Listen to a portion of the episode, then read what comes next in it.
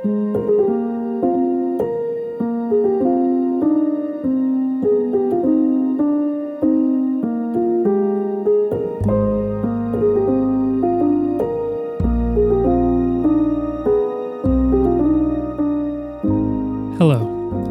You're listening to the RPC Sermons Podcast. This episode is a part of our Advent Meditation series, where we've invited members of this community of faith to share about a particularly meaningful tradition they practice and how it ties into the Christmas story. As you listen, you're invited to still your heart and mind.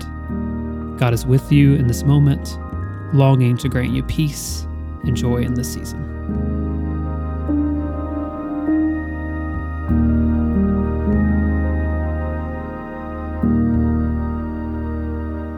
I am Miguel Montenegro, a pastor in La Familia de Dios, and I am here with my wife Flor de Maria and my daughter Maria.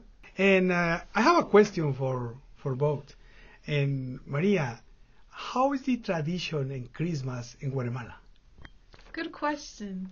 A very interesting Guatemalan tradition is to stay up till midnight on December 24th. At exactly 12 o'clock, we pray, hug, exchange gifts, have fireworks, and enjoy a feast. We eat tamales, pork, potatoes, ponche, hot chocolate, and other types of food. While we eat, we light fireworks, and after eating, we start exchanging gifts. Everyone receives a gift for Christmas and gets new clothes. But the most important tra- tradition is that all family members pray to give thanks for the most important gift during Christmas, Jesus Christ.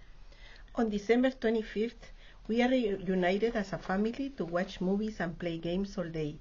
We also have fireworks at noon and again at 6 p.m. All of this to celebrate Christmas Day. Psalm 133:1 says, Behold, how good and pleasant is when brothers dwell together in unity. Christmas is best when you share it with friends and family members together, like in our Guatemala tradition.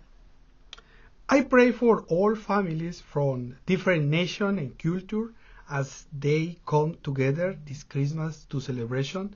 Thank you, God, for sending your Son, Jesus Christ, to save the world. Amen. Amen.